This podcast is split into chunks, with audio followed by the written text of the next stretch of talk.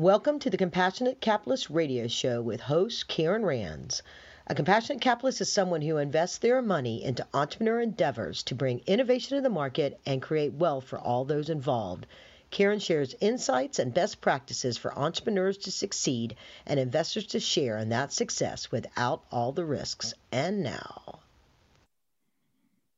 Welcome to the Compassionate Capitalist Show. Of course, I'm Karen Rands, and for those that are watching today, you see my guest here, Matt Theory, the Waves. I'm going to introduce him and get started in our topic. And, and for those that listen to on a regular basis, you know that the goal out of this show is to equip entrepreneurs and investors to build successful businesses that are profitable and gener- create generational wealth for those that are involved as they move on through that process and that company gets sold or goes public or something positive happens with their exit.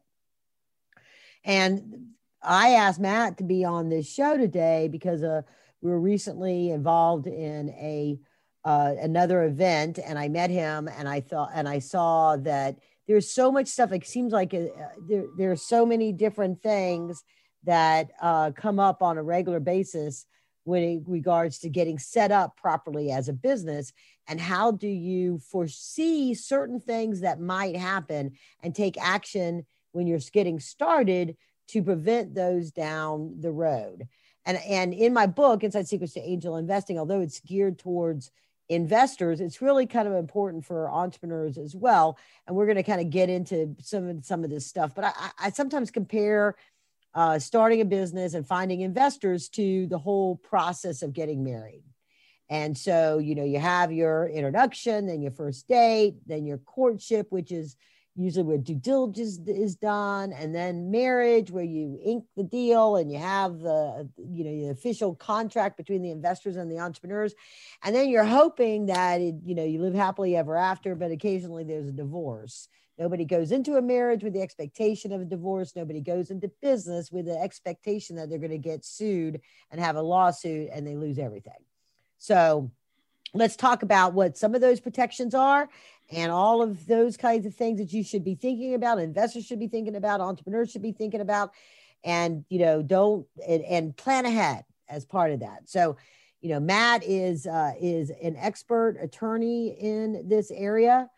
Uh, he, uh, I'll explain a little bit about his background, and then he'll he'll fill in um, more. But you know, so he's been practicing since 2004, and then in Georgia since 2006, with the ability to represent clients in court at every level, all the way up to the Supreme Court I'm wondering, we're going to ask him. He's going to, maybe he'll tell us if he's ever actually gone to the highest court on uh, on behalf of a client. But so, as a business lawyer, Matt provides advice to existing businesses and startups regarding issues including risk management, covenants, business formation, and other day-to-day matters encountered by businesses. He also routinely assists clients by reviewing, negotiating, and drafting contracts, keeping business objective, objectives and practicality in mind. The goal to avoid disruption in business due to legal challenges and lawsuits.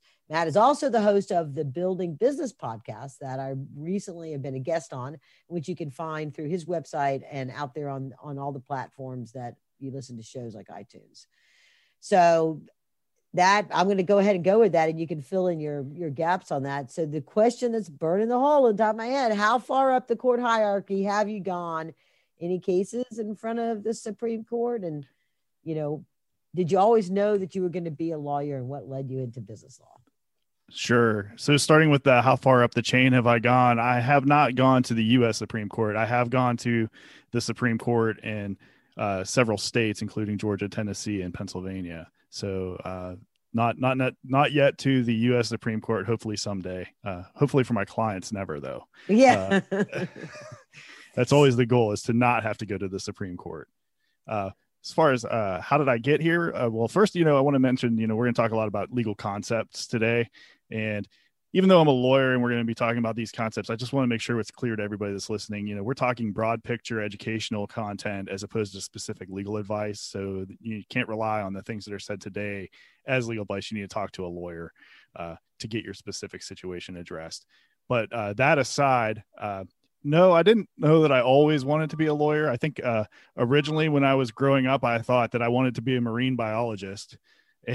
And later on, that became a passion of mine with uh, marine aquariums. But the concept of law came into mind probably in high school for me. Uh, I, I, enjoyed law. I enjoyed politics. I went and I obtained a um, degree in political science and philosophy uh, from Thiel College in Pennsylvania. And after that, I took a couple of years before going to law school. So I contemplated going to law school, but didn't didn't immediately jump at it as well. And during that time, I had uh, two sh- short careers. Uh, one in computer programming. Uh, I did some computer software development for a printing business, and then after that, I jumped out in the printing industry myself and owned a distribution company. So I come at the practice of law from a little different angle, having been a business owner before a lawyer, understanding that you know sometimes lawyers tell people what they can't do and why they can't do it, and and business owners need to know how they can do it and get around this this roadblock situation instead of always being told why they can't do something. So that's a different approach that I have to that. Um, but yeah, so that's that's where where I came from. But law wasn't always in the cards for me that I knew of, but I think uh, if you would talk to friends and family, I love to argue with them. So uh, they, they probably were were seeing it further ahead than I had. Yeah, absolutely. So very good. That's really interesting to go from business and then into law. You know, so many folks don't do that. Their only experience with being an entrepreneur is running their own law firm. So, did you spend any time working for another law firm, or did you just hang your sh- shingle out to start? Yeah, actually, I started in Pennsylvania. I worked for a law firm there in my hometown where I had grown up, and I practiced law there for about two years. Uh, and then was lured by the uh, much better climate in Atlanta. left the left the snow belt area of Pennsylvania and came down to Atlanta with my wife and started practicing here. I was at a uh, law firm in the Buckhead area of Atlanta for 11 years. About half of that time, I was a partner with that firm as well. Oh, then, okay. Uh, four years ago, uh, well, four years in, in, a couple days, it'll be the four year anniversary. Uh, I decided I was going to do it myself. And that entrepreneurial spirit that I had back before becoming a lawyer kind of was scratching at the surface again and it was time to do it and wanted to to own my own law firm so that's what i decided i would do about four years ago Really good. Great. So let's let's get into some of these things that you need to do when you're first sort of starting up and you know there's um like we, I guess we, the best way to tackle it is sort of within the idea of of you know organizational structure and then the agreements of foul you know sort of maybe by unraveling where we see things that have happened to people and then what could they have done to have prevented that. So you know one of you know whether you look think of a, a notorious big lawsuit that happened where you had the rights of the original facebook right? Because there was this big lawsuit that uh, zuckerman had had a um, uh, some guys in college that was in the dorm with them that had been part of the original idea of this college app that of course morphed into the other and they moved on you know and did their thing or he went on without them and then it became really famous. And usually these things don't happen if you fail.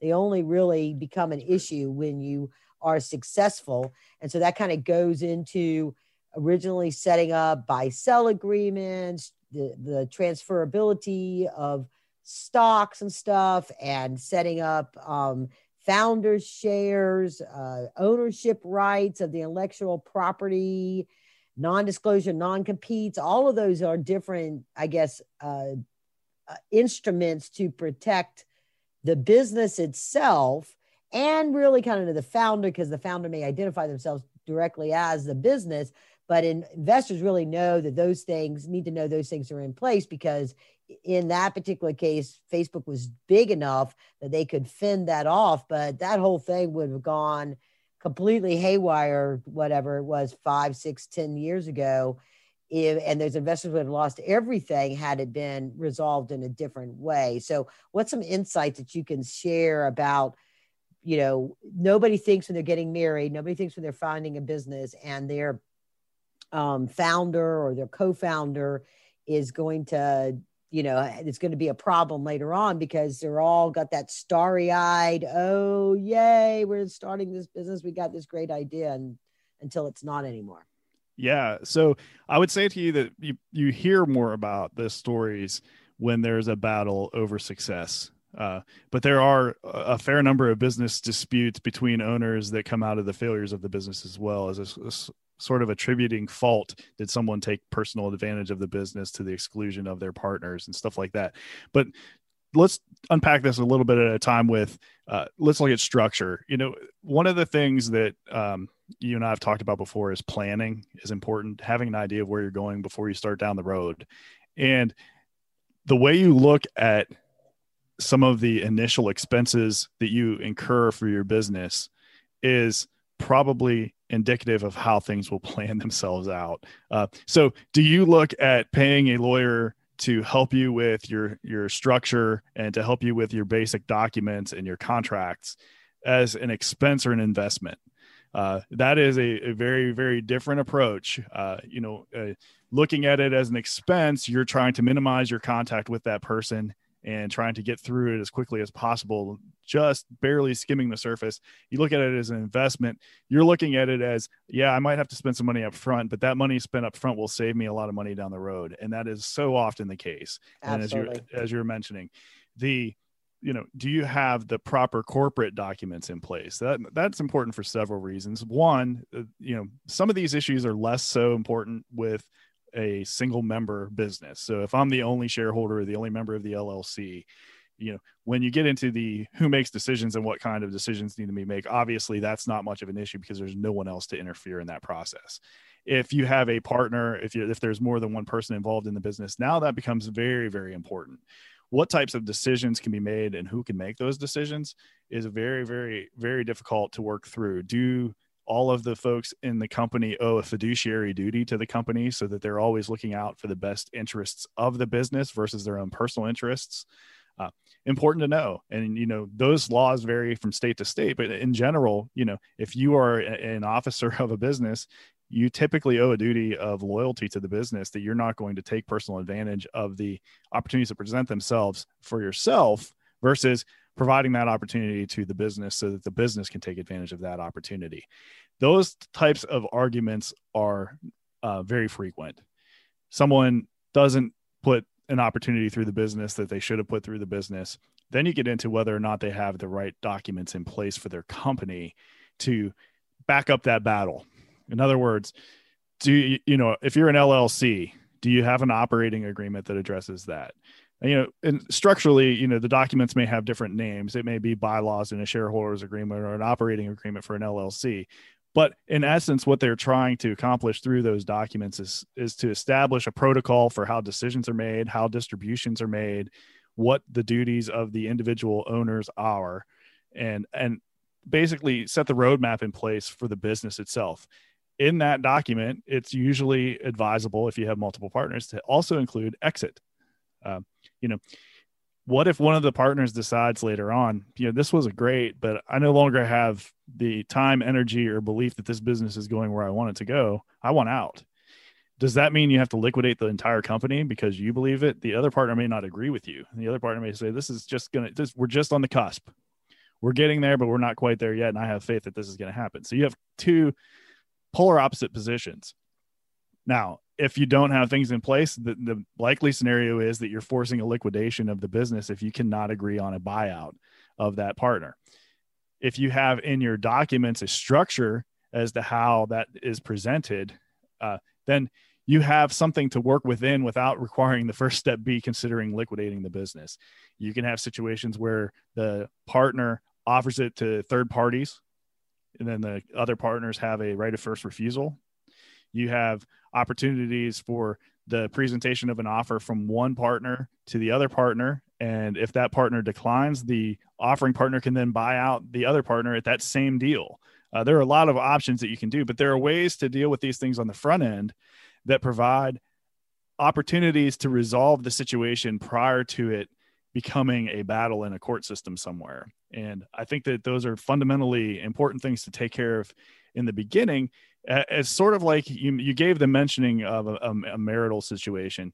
When you look at these structural documents, you look at these almost like a prenuptial agreement mm-hmm. in the sense that it's much easier to talk through now in the, in the context of a, a, marriage it's a little different obviously because you have this concept of you're talking about the breakup before you're actually getting married may or may not be a good thing for that relationship but in a business relationship it's usually a very good idea because things may seem very very rosy at the beginning but things may not always go the same way that you thought they were going to go and it's easier to to reach agreement on these issues when the parties are all moving on the same course. They're all together. Everybody is is encouraged and believing in what's the process, what we're going to do, the success of the business. It's much more difficult to get folks to agree to terms of dissolution after things have come off the off the rails um, because now you have distrust and anger you have frustration um, you know you have all of these different emotions that are in the in the picture that were not in the original picture and it becomes a very much much more strenuous process i would also say I, I like the idea, and I will qualify this. I am also a mediator and an arbitrator.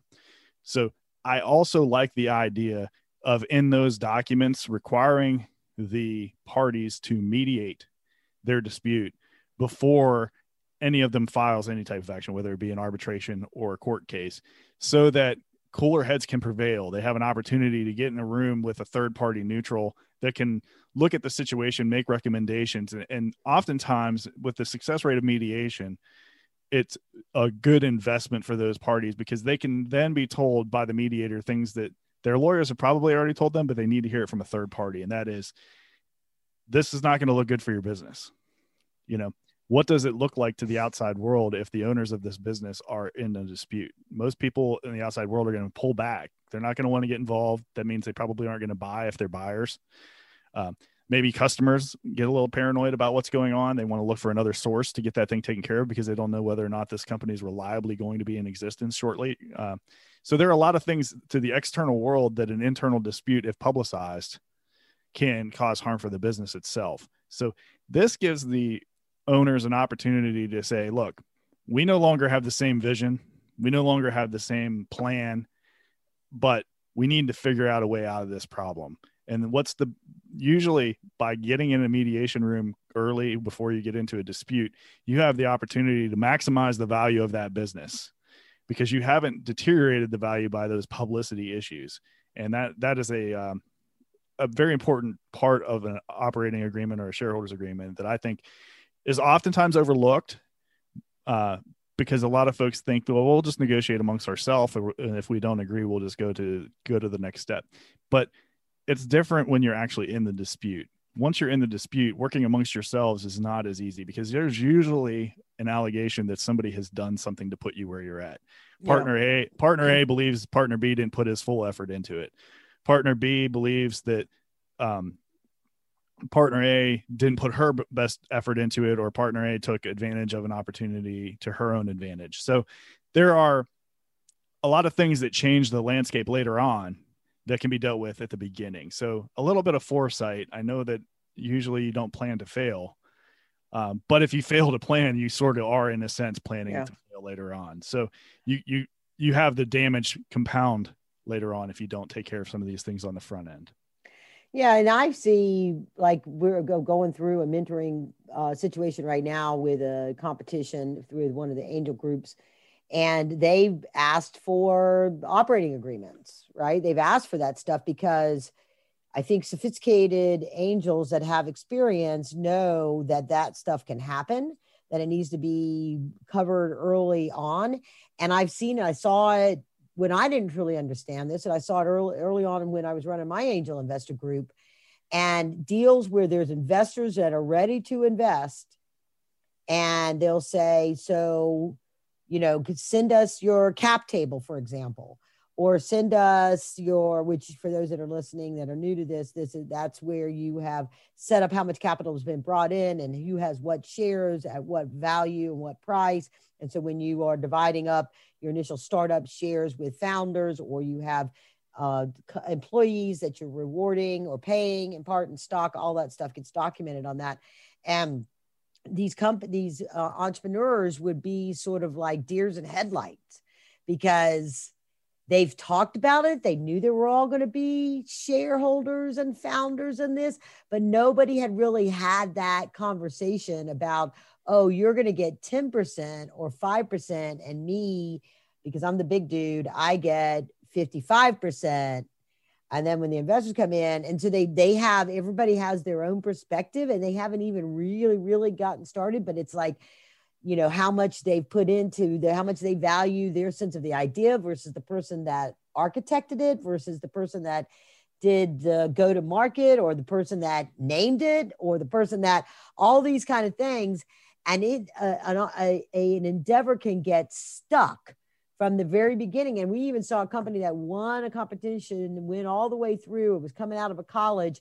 The girl the girl that was on the team wanted to go off and pursue her own career and had helped him get to that point. The founder and and, and, and visionary that knew the technology he basically got stuck because they never could figure out how to put her out of the group, even though they were just something that had won a business plan competition in, you know, so what we've had to get folks involved. And so do you, it almost like you have to get, you have to mediate at the beginning, if they bring in a lawyer because they haven't actually set it up, they might have had an LLC, but they haven't really done any of the other stuff. They don't really have. They have the, the generic fill in the blank on the website at the state, uh, the Secretary of State, and then you've got to get into all of those emotions before they've even really gotten start started to do that. So, have you had experiences like that, and how have you navigated to help companies figure that out, even when they're sort of at that threshold of launching? Yeah. So, yes, I have experience with that, uh, both as a lawyer representing parties and as a mediator as well, where the problem is now in front of you before you realize it. You know, you have to, when you think about entrepreneurs, you have to think about the fact that ordinarily entrepreneurial folks have a certain amount of risk tolerance. Uh, if they didn't have any risk tolerance, if they were wholly risk averse, they probably are not entrepreneurs uh, because by nature it's kind of striking your own path, which is somewhat risky. Uh, so sometimes that spills over into their structure. And what I mean by that is they just fly by the seat of their pants a little bit and then they have to fix the problems as they come up. We'll fix it when it comes up. If it's not a problem, I'm not going to put any attention to it. You know, right. if it's not broken, don't fix it. um, but it's broken and you just don't know that it's broken. Right. That's the real problem. Or you're in denial that it's broken. That's right. And then so in your situation, for example, where you're you're stuck with a scenario, you know, how do you get past that? That person that may or may not have had the leverage in the conversation early on all of a sudden has a lot more leverage because they know now that you want to pitch competition and you have the ability to do things to grow this business even if she doesn't want to be involved anymore. You know her percentage may have been a small percentage early on in the conversation but by the very fact that you are coming to her and trying to figure out how to get her out of the way she now knows that she has way more leverage in the conversations than she did early on uh, mm-hmm. so not only is it going to cost you from a legal sense of trying to get these papers created to, to better structure your business, it's going to cost you from a capital sense because now you're going to be paying her a lot more money to go away. Uh, and yeah, that happens unfortunately regularly where they didn't have the paperwork in place, they didn't have things structured properly, and the fix is now expensive. Um, and you know sometimes it wrecks the business completely at that point mm-hmm. in time because you know if there's something that's time sensitive um, and they can't they can't meet that deadline because of this issue then even more pressure goes onto that situation and even more leverage goes to that conversation from the other yeah. side. So that that's a very difficult thing to address later. It's much easier to deal with it early on. It can be addressed. It's not that it's impossible to address it but it's not an easy fix. And that's the i think that's the the, the main point to be taken into consideration here is that it's a lot easier a lot easier to fix these things by before they become a problem than after they become a problem. You know, it's just it's I think it's the nature of the world. I think most things are easier to prevent than to fix. Yeah. Well, and it's also sometimes there are there are hard conversations to have.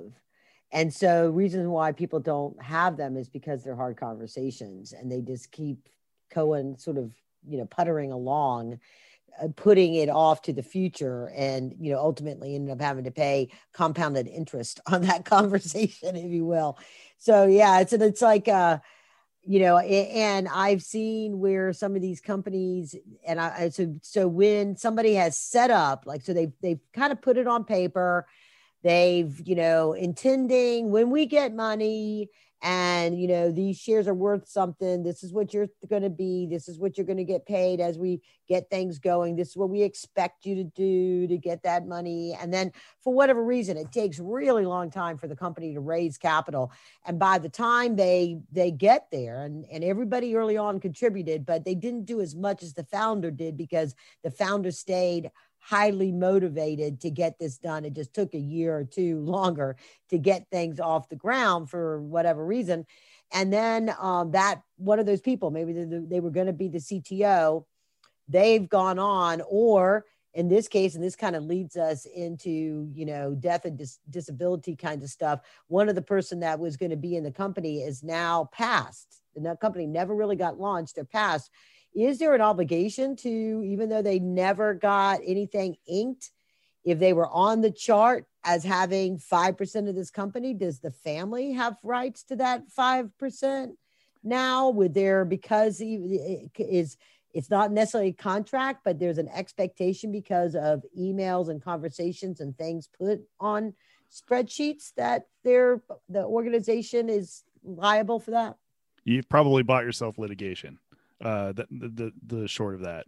Uh, one way to look at it would probably be tax returns. Uh, most of the time, a tax return will reflect the owner's interest in the company. So if you have, if you're with past your first year, uh, you probably have some documentation. But yeah, there's going to be an argument. Uh, we had a case once uh, that litigated, and, and, thankfully I was not a part of it the entire time. But it was a it was a, a piece of litigation that lasted, I believe, almost ten years.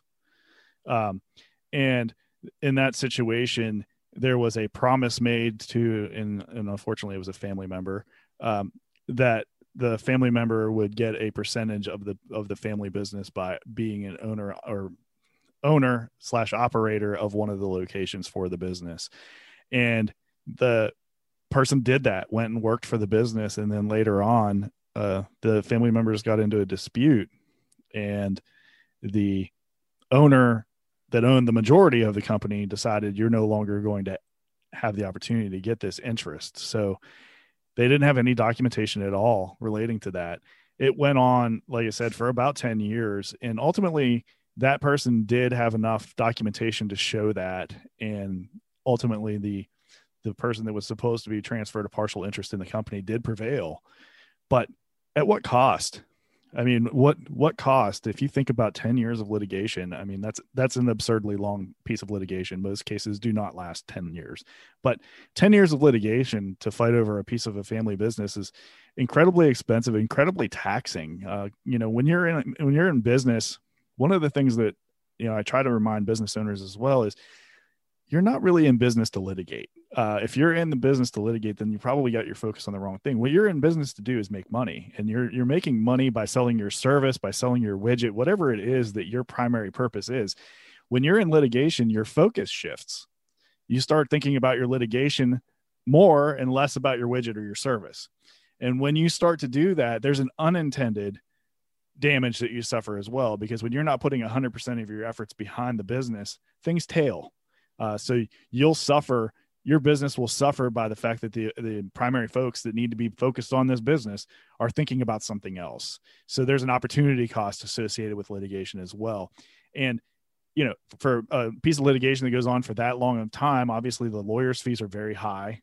Uh, the I mean, this process in that case went through appeals as well. So it's a very long, drawn out process. Could have simply been resolved, simply been resolved by a very short document relating to the in- interest that this person was receiving in the business. That's all that it would have taken.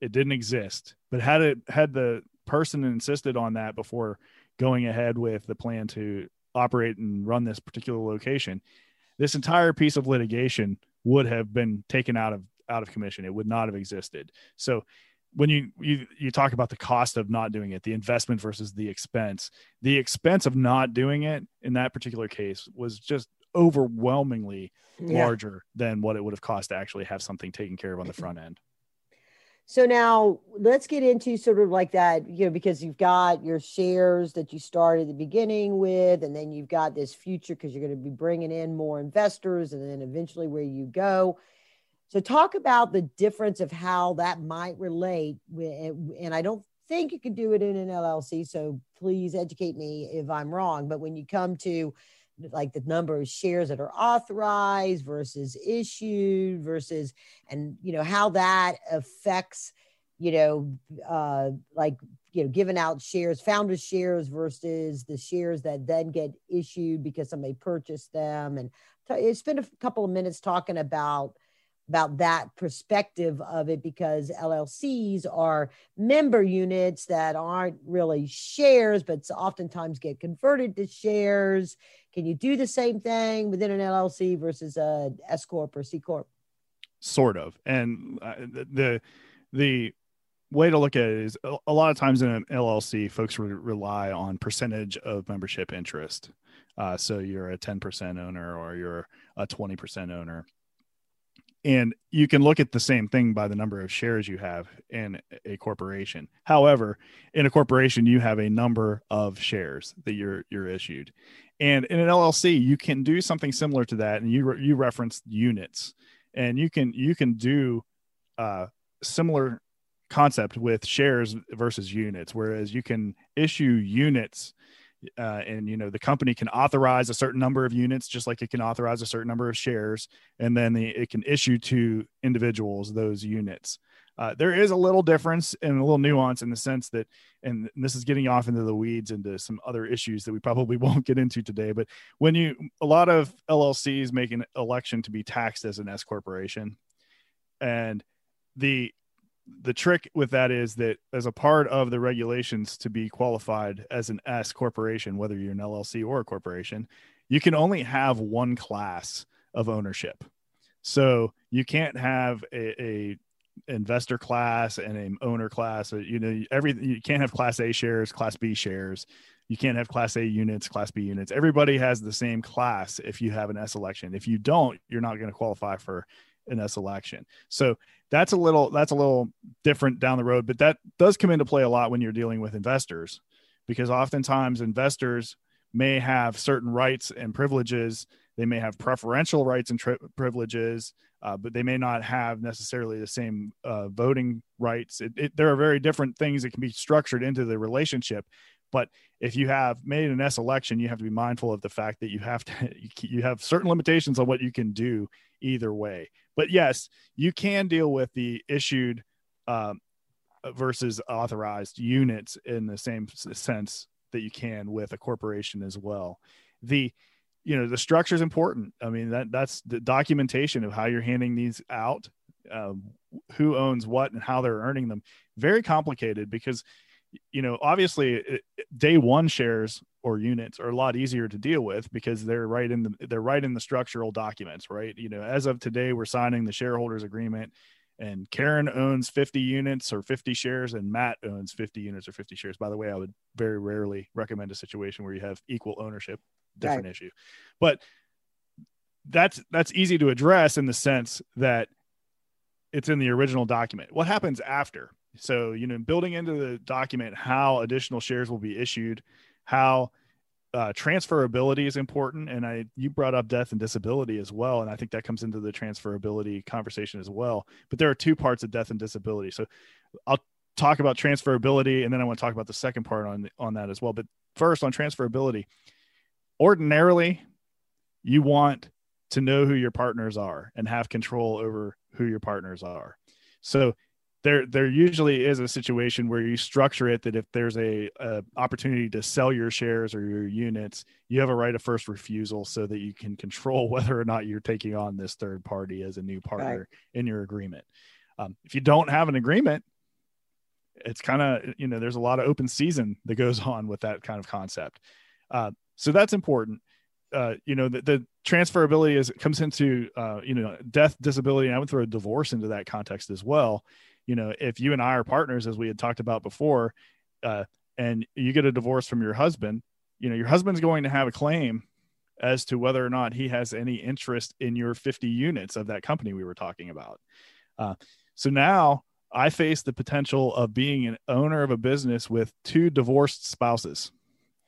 Um, not exactly what I probably would have planned for or wanted to do. Uh, so dealing with that in the documents is important as well. But in the death and disability category, obviously you have a couple of issues. Um, what does that person do for the company? What's the impact on the company? So, you know, transferability wise, you know, does it go to their estate? Does their estate take an economic interest only versus a voting membership interest in the company? Uh, is there a buyback opportunity at that point in time in the documents as well, where if somebody passes away, the company has a, the ability to buy back the shares, or another partner in the company has the ability to buy back the shares? Uh, but the other part of that is as well, you know, we're talking about usually key key personnel. You know, what is it that they're providing to the business, and what's the value of that? And ordinarily, businesses that are particularly small businesses, ha- everybody has a role uh, in some some function that they do, and usually it's a vital function. That's how they ended up being partners in the first place. So, what happens if you pluck one of those people out of that scenario? Um, you know, what if I what uh, what if I'm brilliant at creating things, but I couldn't sell anything to anyone? I mean, I could be a terrible salesperson, but you're perfect for sales, and all of a sudden you're out. You know, I I'm never going to be able to pick up the the ball and run with that sales function. That's not my that's not my skill set. So what do you do? And a lot of times what folks do is they try to ensure for yeah. that situation with a key person policy. Right. Because what you do is you take a, you know, what's it going to cost me as the business to replace your sales function? I'm going to have to go out there and hire somebody with that skill set. Um, I may have to give them equity. That's a completely different conversation, but it's going to cost me something to bring other people into the mix to be able to replace that skill set. A key person insurance policy gives me the funding to be able to do that without cash flow crunching the business. And mm-hmm. uh, so, you know, oftentimes is overlooked, but it really should be discussed. And and that is, you know, funding that that potential key person loss through an insurance policy. It's very very worthwhile for the business and you can have policies like that as well that will buy out their shares upon death so that the right. company has the ability so there, there are different ways you can structure the insurance to the benefit of the business but what you're doing is you're you're looking for a policy that will help the business survive in the event of a key person departure yeah. so that that's just that you know i just wanted to make sure i touched upon yeah thank you for bringing that up it had gotten i gotten into the insurance side of how that works on the legal side of this that to mitigate that risk and protect the business future. So, well, that also kind of goes into other risks that people have. So, I want to, as we sort of round up, oh, first, before we uh, start to round the bend on closing this off, let me tell everybody how to find you. So, it's mattthirylaw.com and there's three T's in that. That's right. Triple T okay? in the domain, guys. Yeah. M A T T T. And theory sounds like the theory of law, but there is not an E or an O. There's an I. So it's M A T T H I R Y L A W dot com. And you can go there and get uh, good information and, and connect up with Matt. And I think you have a newsletter or something that you send out as well, plus your podcast. The podcast has an announced uh, newsletter as well. Yes. Yeah. So very good. So, um, so one of the things, another mistake that a lot of times startups get into when they're getting started, you know, this whole investing versus expense kind of a deal, is that they maybe they figured out they've got money or they're spending money to go and do stuff and they're taking it out of their personal accounts rather than setting up business accounts so that it's they put the money into the business and establish their own investment in the business so the business can make those expenses. And it, it when they don't do that there's there's tax benefits for doing that because there's certain amount of losses that can be put towards uh, for startup expenses, but they set themselves on the road for doing this thing called the corporate veil. That also, if they get sued, that business other things when they get sued can go through their business to their personal because they didn't do what they needed to do to put this wall between them and their business. So, sort of talk about the best practices for starting up and establishing your corporate veil and keeping that going because I have seen it not only hurt the company when they go to try to set their valuations up and investors look for that, but also I've had deals that didn't get done because when the investors started looking at their books, they could realize that they were sloppy in the way that they did their personal versus business, and that corporate veil was all commingled and all that kind of stuff, and it just the, the deal never got done. So it can impact them in all kinds of ways. So talk about that for us, please. Yeah, sure. Thanks, and I appreciate that question as well. I, I have litigated this this issue on many, many occasions, both on behalf of the person trying to pierce the corporate veil and on behalf of the company and the owners that are trying to prevent the piercing of the corporate veil. So this issue comes up quite a bit.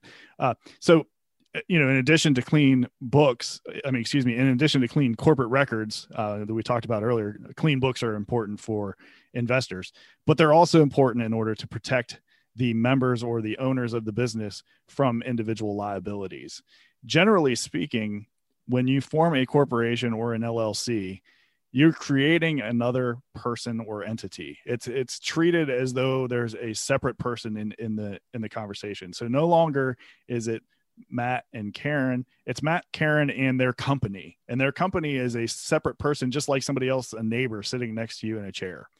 And you have to treat that company like that person sitting in the chair next to you as opposed to you in order to protect yourselves and what i mean by that and you use the term corporate veil think of it as when you do business in the name of your company and you're properly doing it most most liabilities of the company are the company's liabilities not your liabilities.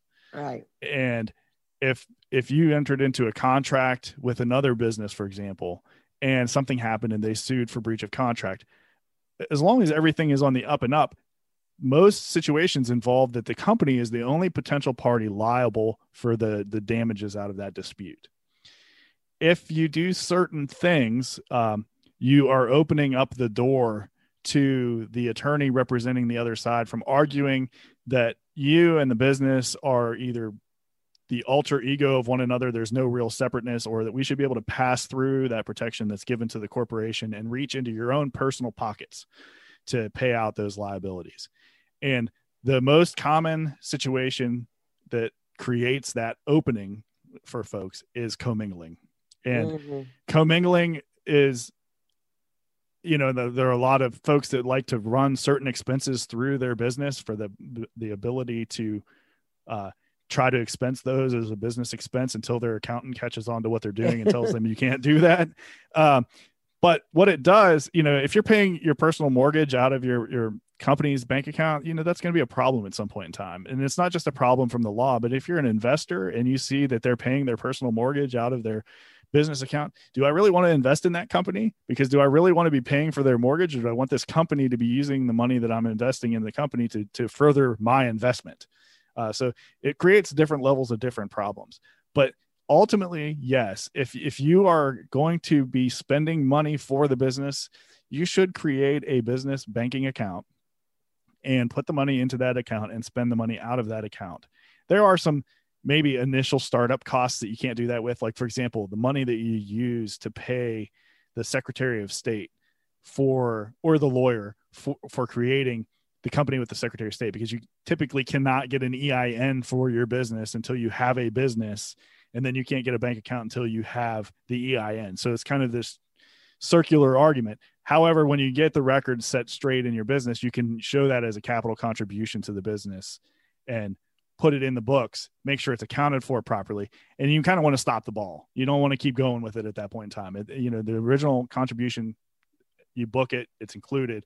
But you know paying for these personal expenses opens up a door i mean i had cr- i've had crazy situations i had a construction company that, that had thousands and thousands of dollars of payments to petsmart you know had nothing to do with the construction business. And it was kind of an interesting thing because during the deposition of the construction company i asked the question you know do you have any animals that you use for business purposes? Well i knew full well that that was a silly question but it was to illustrate the point that it's a construction company and we are in the 2000s at that point in time. You know we're not using horses uh, we're not using animals to construct it. You know this is this is a manpower type thing manpower and equipment and of course the person laughed and said no of course not well what they just did was they opened what they what they just did is opened up the door for the corporate veil issue because of all of those thousands of dollars of charges to PetSmart. Small and silly example, but I think it drives the point home. Yes, commingling is a bad thing. You definitely want to talk to a lawyer about how to keep those things separate. An accountant will probably advise you the same because yeah. it makes their job much easier at accounting time. So let's go to two kind of scenarios just to sort of clarify because these are be somebody could be listening going, oh no. So you know, sometimes I hear this uh like companies say, well, you know, I need to make X amount of money, the founder, like I need to make X amount of money, or when I get this money from these investors, I'm going to pay off this $50,000 in loans that I took out or credit card debt that I've done in order to get to this uh, pay this, you know, to get this business going, right? And you know, it's a challenge sometimes when you're starting up to get credit in a business because it's a startup. It does really the banks themselves rely on the personal credit, and you may have to get a loan as that. So how? So the first piece of this is how do you, if you did incur a card or a credit card how I tell them when they're, I said, well, that's what you got to pay. That's your personal debt that you need to pay out of the salary that you start getting from your business. It is not a business debt unless you can move it completely over and do a transfer of that into it with the proper documentation of that. And then the business is going to be servicing that live and breathe and die with that along that way. So you, you know, there's a piece of it because maybe when you use your house as part of your assets to secure an SBA loan and there's stuff that you can do there but that would be in the business name. So there's that those kind of things that you do. How do you get them into the business? And let's say you have a corporate credit card and you're out and you like oh i've got to um, i didn't realize that i used that card. And you see on your thing that there's a $150 charge for something that really wasn't a business expense. So you don't put it on your taxes. You know, you don't do it like that. Is that enough of a of a of a commingling? You know, do, do you have to make a real like specific letterhead that I paid myself back for that $150, you know, or can you just sort of just because you didn't declare it as an expense for taxes stuff like that, kind of let it go by the wayside and it's not going to be an issue? Yeah. So both of those issues on the first, uh, as you noted, usually when you go for for a loan, e- even in a more established, not necessarily all companies, but even in some of the more established companies, the bank is going to require a personal guarantee.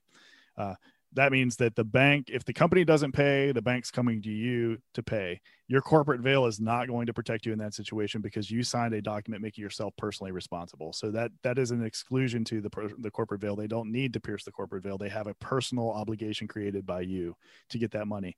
Now, um, on the money that you put into the company and paying yourself back out of it, uh, obviously it's it's a documentation question and a disclosure issue. So you know, did you book the money going into the company as a capital contribution to the company, or did you create a promissory note that says that you owe this money back at this rate at over this period of time? And then if you did, I mean, if you did create a note and it is payable over a period of time at a reasonable interest rate, then you need to disclose that to the investors going into it so that they know that some of the investment money that they're giving is going to be used to pay back this loan that you made. Um, they may then qualify that relationship with you to say we will we will invest in your business. However you're not going to take the money that we give you to pay that note. Or you can. They they you know that at that point in time at least they're aware of it and they have the ability to address right. it. But but just let me get the money and then I'll deal with it as I want is going to most likely create a pretty strong problem with your investors quite early on.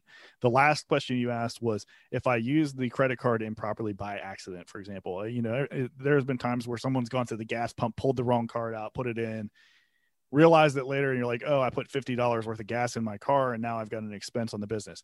The best way to deal with that is to take a, a personal check, write it out for that amount t- put it into the company and put reimbursement for improper or accidental use of business credit card. The money comes in, it washes out the expense. There's no business expense taken for it. There's no gain taken by the income because there's no income. It's just a wash.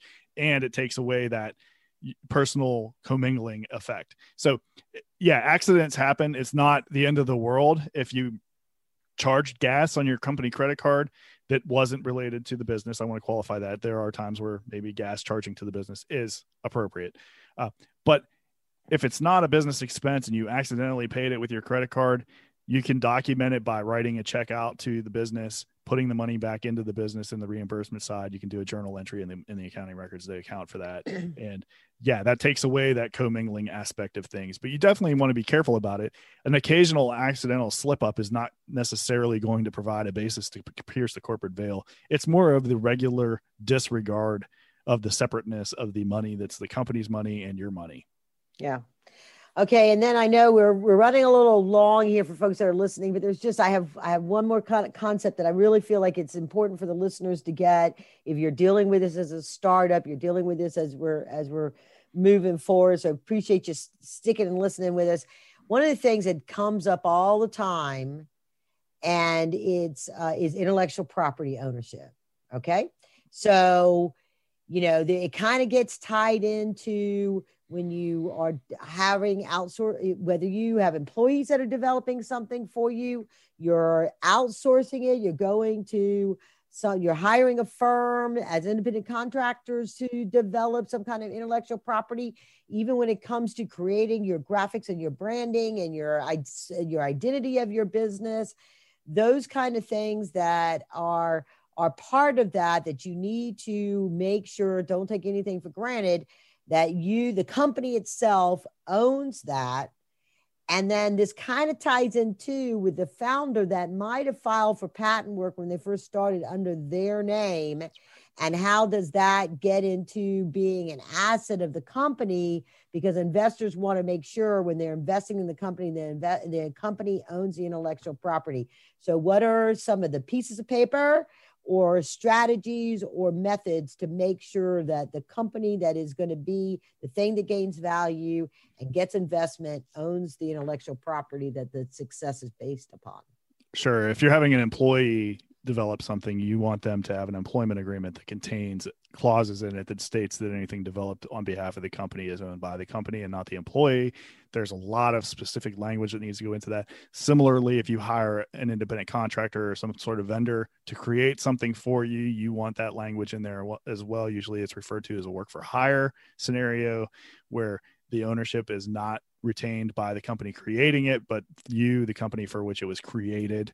Uh, that that that is an absolute must. Uh, otherwise you're going to get into a lot of arguments about it especially if some way somehow that intellectual property becomes more valuable over time. It's sort of like the scenario that you talked about with the the young lady who wasn't necessarily documented into the business properly but later on they needed to get her documented.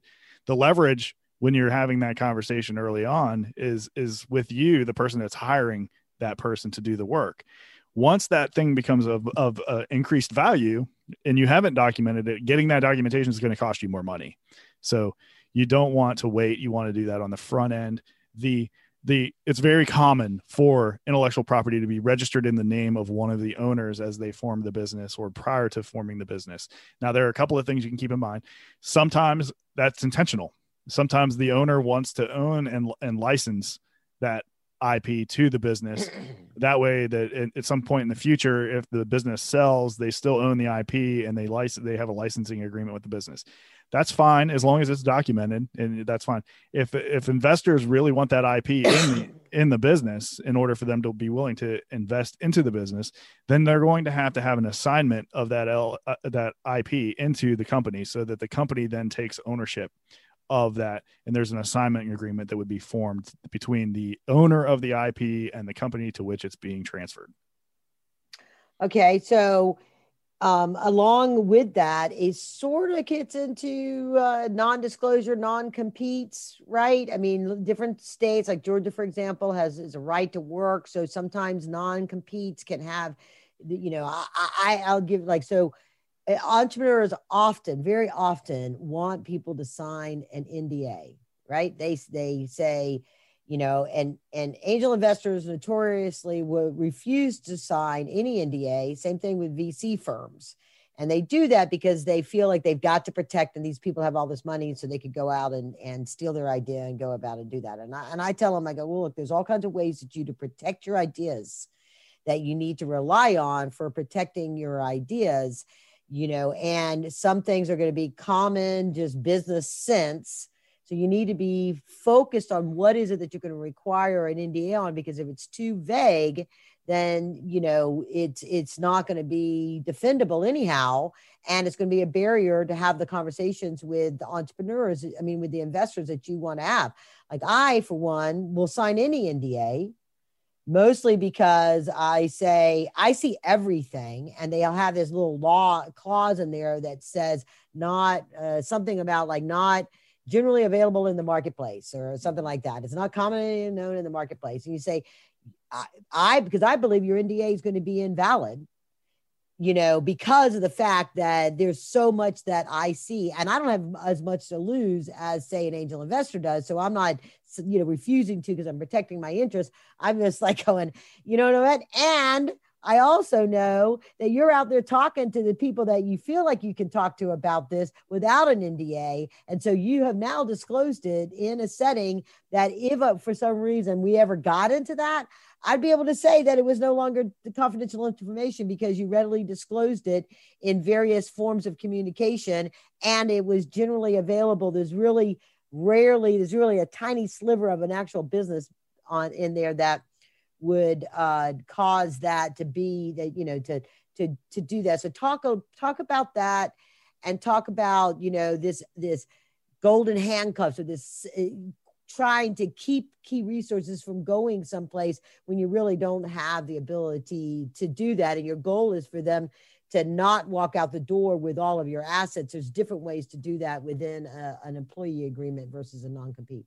Sure. So I would start by saying that you know there the laws on these issues vary greatly from state to state. This is one of those issues where uh, one state versus another is very different, and even in law within that state changes over time. For example, in Georgia, in May of 2011, the law on uh, non-solicitation and non-compete agreements changed dramatically. There was uh, an amendment to the Georgia Constitution on this issue, and Georgia was originally very, very hostile towards the enforcement of a non-solicit non-compete agreement. Uh, you know, uh, they if there were any issues at all as to overbreadth, any kind of scope, territory, uh, time, any of these types of things, the Georgia court was looking for an opportunity to strike it and say it's unenforceable. Uh, so that was a very employee or exiting owner friendly uh, environment. Um, the law changed, kind of flipped around. It's much more enforceable than it used to be now. Uh, you, the non-compete non-solicitation agreements with owners of a business has always been looked at as more enforceable than employees uh, because it, particularly in the sale of a business context because what they're trying to protect is you know you're sold you sold the business to me and then tomorrow across the street you open up a business that does the same thing. The people know you they're coming to you. I bought nothing. Uh, so that has always been a, a more favorably looked upon enforceable sure. agreement. The you know the difference difference is obviously a non-compete tells you you cannot perform a specific service within a specific period of time within a specific area. Uh, so that is sort of like handcuffing you a little bit as to what you can do. Uh, non-solicitation is a little less restrictive in the sense that it usually just keeps you from soliciting your customers. Uh, mm-hmm. Uh, so if, you know, if I bought a business and it has a, a book of business, I can't go after that book of business. Now I could go after somebody else across the street, but if they haven't done business with the business I'm selling, I'm not really taking anything away from their ability to compete with me for that business on the same grounds. Uh, an NDA much different in the sense that what you're trying to do is protect certain information from disclosure and use. You're right. Uh, it you know they get in they get off into the never never land here on how vague they can be and what they actually do protect and what they take reasonable steps to protect and what actually qualifies as confidential information in the first place so do you have general carve outs uh, things that are in the public domain things that are disclosed in public that had nothing to do with a breach of the nda i mean things like that that you have uh, you know is it is it advisable that you try to protect your confidential information? Yes but you need to know what it is that you're protecting and why you're protecting it before you just make a broad statement that you're protecting all of your information because all of your information is not going to qualify as confidential information. So you have to know what it is that you're disclosing that's a problem if it gets out. Uh, you know it, typically this is you know if if someone were providing the the formula for Coca-Cola, for example, I would I would highly anticipate that there would be an NDA involved sure. in something like that because that's a trade secret that's not known to the public. Uh, that that's something that you need to button down, uh, and you know that's that's something protectable that really should be subject to an NDA. Uh, other information, general general information about your industry and what you do, most of it you're probably publishing on your website. Um, because it, it, you know you're telling everybody else what you do because you're trying to attract them to your business. So you know what is it you're trying to protect? You just have to be careful about it. It's they do have a they do have a place. There certainly are applications Absolutely. where an nda is important. Uh, but just because you have information doesn't mean it's protectable with an nda i think you pointed yeah. that out. Yeah absolutely. And I guess the last thing I want to say, because this always comes up, do you form a corp company in your state or you go to Delaware? So, what is like the fun? What is the attraction to Delaware? Are they more favorable for these kind of protections and founders shares or something like that? Or is it just easier because then it's sort of like a, a level up from all your state rules? Or what why is there such an attraction and then you hear sometimes of nevada too so what is there an attraction for what those particular or uh, states have done versus what happens within a state that you're located and that you're going to be operating? So, the general reason that folks talk about Delaware, for example, is that Delaware has a very well defined uh, book of law on corporations. They have the case law in place, they have statutes in place. Um, a lot of other states have caught up. That's why you're hearing other names being tossed into the mix. But the the reality of it is it, it, you can find a lot of information about this online as well but for the majority of businesses the majority of businesses should probably be incorporated or formed in the business in which their headquarters is located.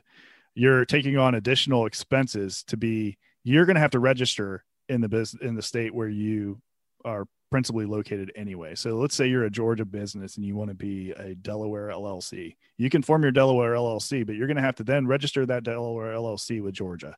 So you're going through a yearly process of renewing both. There's ex- there are expenses associated with having a registered agent in the state with formation. So you're going to have to have somebody in that state that can take legal process for you. If you get sued, you're going to get sued out of out of your own state. You're going to have to go to Delaware to go defend your case. So you're going to have to deal with that as well.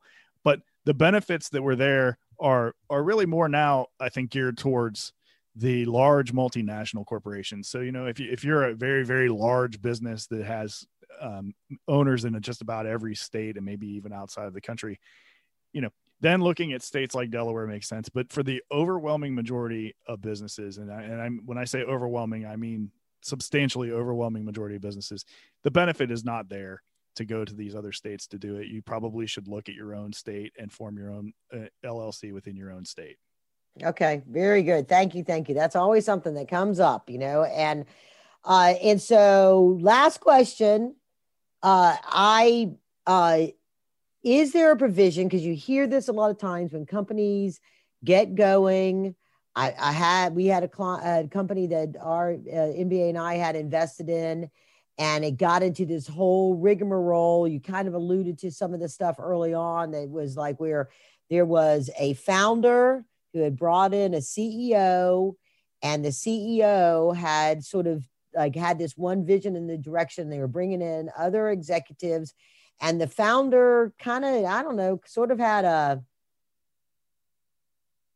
temper tantrum. Let's just call it like that, right? And um, and got, you know, all like, I'm taking my company back and, you know, this kind of a thing. And ultimately got kicked to the curb.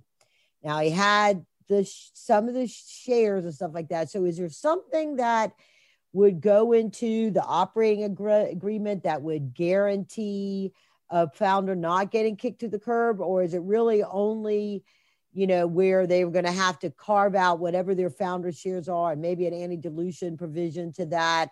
And that's the best way they could do if they don't, if they bring in the wrong people or they make their own mistakes or whatever that says the governing body that now has shareholders and fiduciary responsibility to the shareholders thinks the best thing the board thinks the best thing is to remove that founder and that in whatever executive role that they're in is is all the best they got is the shares that they have down yeah. the road.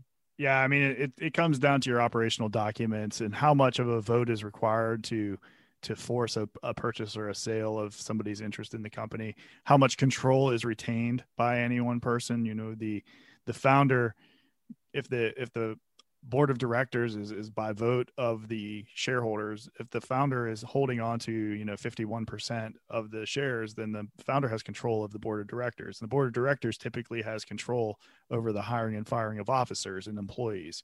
So that it, it really comes down to how much protection did you build into those original documents for yourself. It, it, there's probably no silver bullet type scenario where you can protect yourself wholly from that situation unless you're holding on to a majority of the ownership interest in the company. Okay. All right. Well, you know, thank you, Matt. I this I think this has been highly informative. I'm hoping all the listeners out there share this with an entrepreneur you know, share this with a new investor, uh, like it and give us five stars, all that good stuff. Uh, anything else you'd like to add before we say our goodbyes? Uh, other than to thank you for the opportunity, it's been a real pleasure to be on your show. Well, thank you very much. And again, visit uh, Matt over at Matt Thiry Law. That's with three T's and an I. And uh, also, obviously, go to KarenRands.co to get all the information about how we work with entrepreneurs and investors. And with that, I say onwards and upwards. Thank you for tuning in.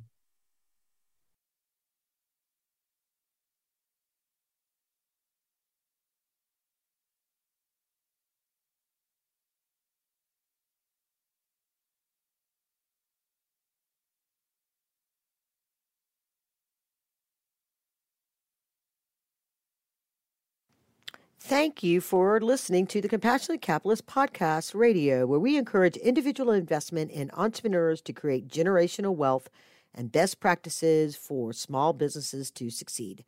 Help us spread the word about compassionate capitalism by sharing this podcast with your friends and colleagues. The Compassionate Capitalist Podcast is available on most podcast platforms, including iTunes, Apple Podcasts, TuneIn, Stitcher, Google Podcasts, and many more. In production for over 10 years, there are over 180 episodes available for your listening and educational pleasure. With over 130,000 downloads, this podcast is rapidly becoming the top podcast for investors and entrepreneurs to get the information they need to create generational wealth through entrepreneurism. This podcast is brought to you by the business Power Tools which offers an online collaborative environment for leadership teams to prepare business plans, marketing strategies, financial modeling needed to attract capital and scale a business. Also, Lendio as a entrepreneurs resource portal providing access to dozens of lenders offering short-term and long-term debt to help business owners manage their financial cash flow and growth capital needs. BizX creating affordable advertising resources and other tools for entrepreneurs to succeed and create awareness and trust with their customer base. And Launch Funding Network, part of Kugarand Capital Holdings, is a network of hundreds of angel investors, investor clubs and networks, venture capital firms, private equity funds, family offices, investment bankers, and lenders. Please visit KarenRands.co to learn more about the Launch Funding Network, and our sponsors, and to sign up to get our Compassionate Capitalist coffee break and learn more about how we can help you succeed.